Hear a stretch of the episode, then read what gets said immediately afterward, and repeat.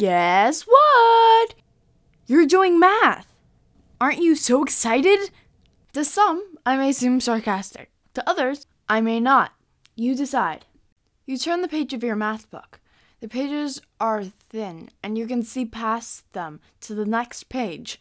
And it just so happens that the next page has words on it, but not the ink words, just words scribbled in pencil. You start reading and find out that it's another message from Antler.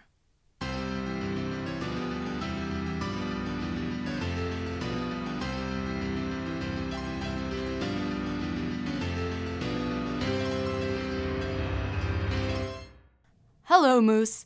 This is Antler. So, I've been getting into some drama recently. There's this love triangle. They're all 60 degree angles, and there's just huge tension between them because, you know, they're all uh, cute. Although some of them are just try hard angles. Try angles. Try hard angles. Get it? What? Now it's time for Antler Rants, where I make jokes. Let's start. The following jokes I've made for the friends, so if you listen to this and then get something that says the exact same thing, don't be surprised. y equals x times sine is a wavy graph.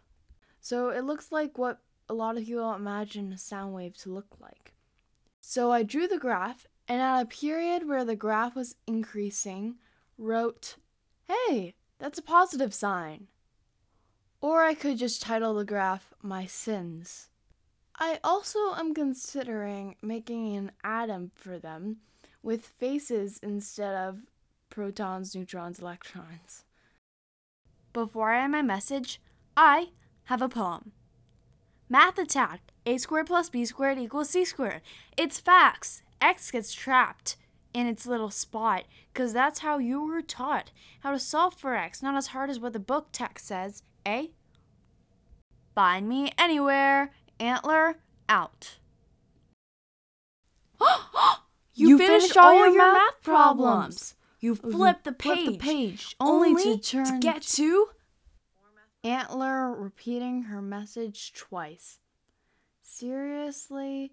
Why, Antler? Do you just like was it it was a pen and pencil at the same time and like there was a rough draft that had like bad handwriting you didn't use so you didn't use that one seriously antler? Really? Well at least it turns out that it's covering up some math problems so you won't be able to do them. Yay! Just kidding. Math is actually really fun and you should like it too. Goodbye now